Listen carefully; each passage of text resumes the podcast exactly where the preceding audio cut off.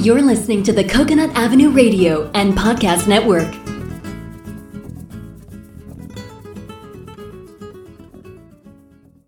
Welcome to Out There on the Edge of Everything, the show that examines, helps you understand, and effectively deal with the interesting edges of life. Broadcasting now from the virtual C344 studios overlooking the edge of Coconut Avenue is your host, award winning and best selling author, Dr. Stephen Lesovich. Hi, this is Dr. Stephen Lesovich out there on the edge of everything. This episode is entitled When is Up Actually Down and Down Actually Up? Let me share a true story with you. A number of years back, I was enrolled in a scuba class with a bunch of friends from work at a YMCA in the suburbs of Chicago. Our scuba instructor was a former U.S. Navy underwater demolition team, UDT diver, who served during the Vietnam War. So our scuba class was taught like we were military recruits. We repeated our scuba tasks and emergency procedures over and over until they became natural reactions. The end result was just about everybody in the class became a very good scuba diver. After we completed the class, passed our written test, and completed our open water check dives, we and were certified. My friends and I took a dive trip to the Cayman Islands in the Caribbean. Around the Cayman Islands, the visibility is typically about 100 feet or more, and the water temperature is in the 80 plus degree range.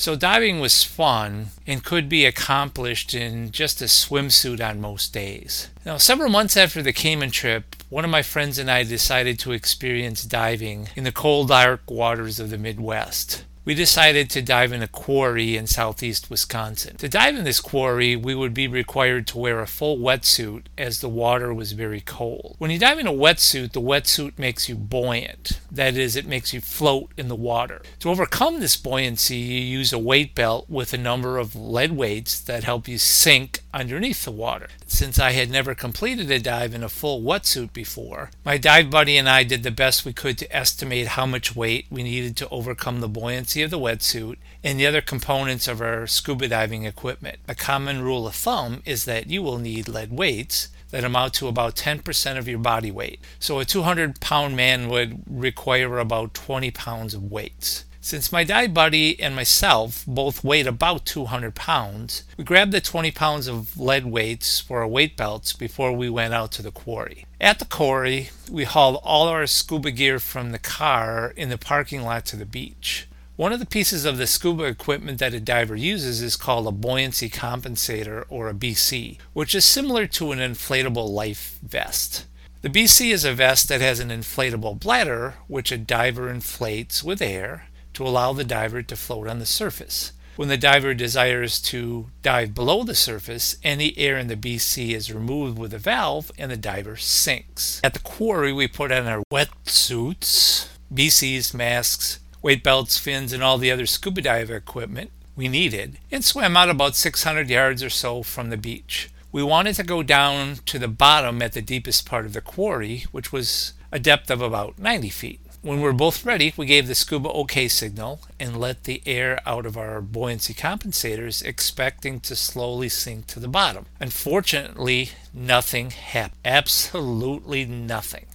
We did not sink down even an inch. What we had forgot to estimate was the buoyancy for the other pieces of equipment we were using, including the wetsuit hoods, wetsuit gloves, wetsuit booties for our feet, all of which added additional buoyancy. As a result, we did not bring enough lead weights with us to sink below the surface. We had no choice but to swim back to shore and look for some additional weight to save our dive. Since the nearest scuba store was many miles away, we decided to improvise. There were a number of rocks on the beach, so both of us grabbed four large rocks and put them in the pockets of our wetsuit. We assumed that the rocks would be more than enough weight to get us to the bottom. We were so right about that. With the rocks in our pockets, we inflated our BCs, swam back out the 600 yards or so from the beach. As I faced my dive buddy, we again gave each other the scuba OK signal and let the air out of our BCs. The instant all of the air was out of my BC, I immediately was in an extremely rapid descent to the 90 foot bottom. I was descending so fast it was difficult to clear the pressure in my ears. As I descended, the water was getting colder and the visibility worse foot by foot.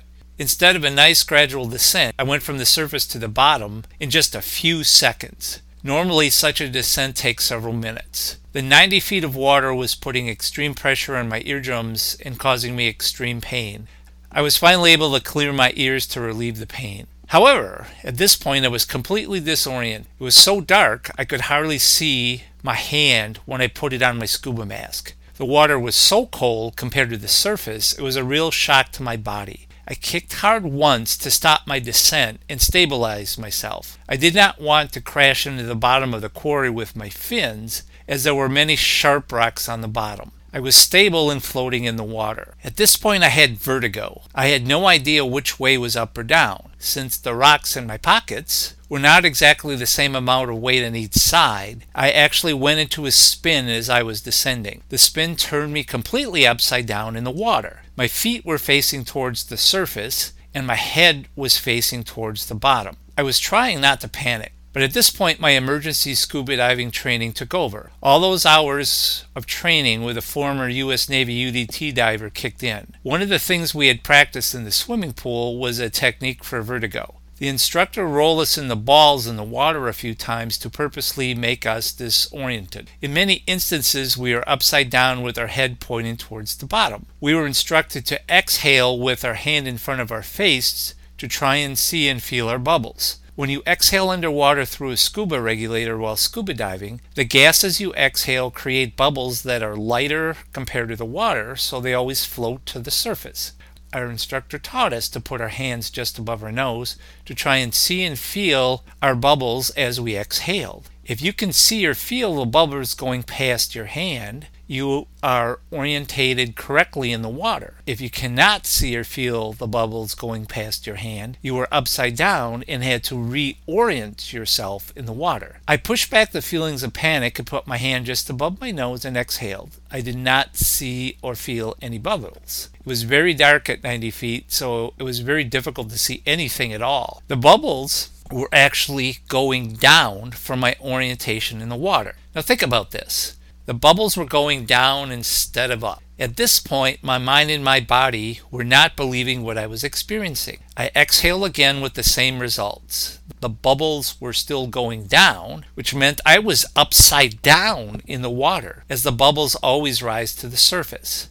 I had to now convince myself that I was actually upside down in the water and try to turn myself around. My feet were pointing towards the surface and my head was pointing towards the bottom. Because it was so dark, I did not know how close to the bottom I actually was, and I didn't want to smash my head into the sharp rocks. On my blog post, I have a picture of a scuba diver with a wheelbarrow with his head pointed down towards the bottom and his bubbles traveling downward from the diver's perspective. However, the diver's bubbles are actually correctly traveling upwards towards the ice covered surface because in this picture, the diver is upside down and his feet are on the bottom of the surface of the ice. I know this may be difficult to understand and visualize.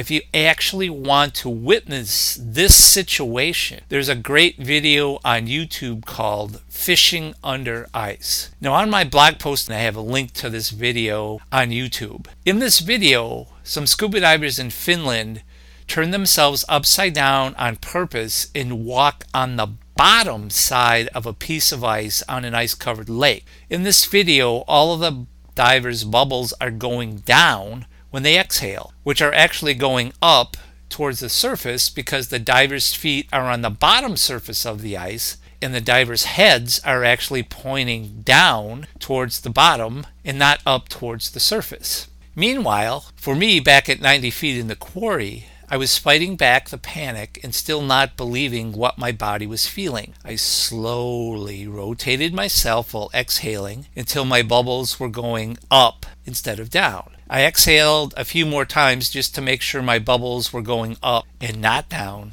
and thankfully they were. At that moment, I knew my head was pointing towards the surface and I took all the rocks out of my pocket and dropped them into the water. At that point, the only thing I wanted to do was to find my dive buddy and get back to the surface. This whole experience had lasted less than a few minutes. I then started looking for my dive buddy in the cold and darkness by executing a search pattern. I found them a few minutes later. When I found him, his eyes were as big as dinner plates.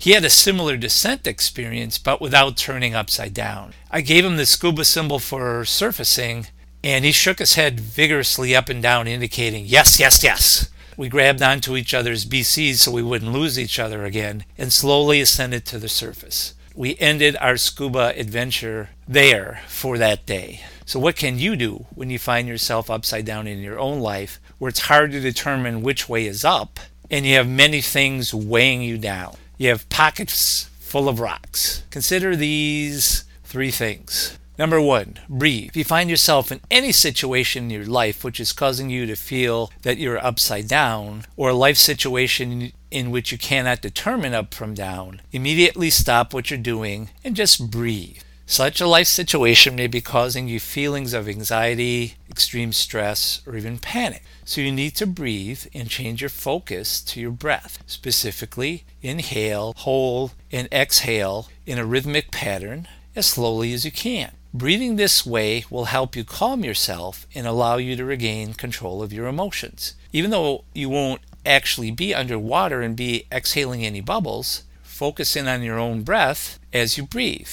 Try to observe the air entering and leaving your body. This will help to relax you. Number two, examine your current orientation. Examine your current orientation in your own life and the thought patterns and emotions associated with it. What circumstances or events have caused the current orientation in your life to feel upside down? Are there circumstances or events in your own life causing you to think, feel, and experience an upside down orientation, possibly based on negative emotions such as fear, anger, guilt, shame, anxiety, etc.? If so, you need to change your thought patterns. For example, I can't do this, I can't take this anymore, things never work out for me, everyone, everything, etc. is against me. And change the negative emotions you are feeling so you do not continue in a downward direction and smash your head into the rocks on the bottom. Number three, change your orientation to an upwards direction. To change the current orientation of your life from upside down to pointing upwards, you need to get rid of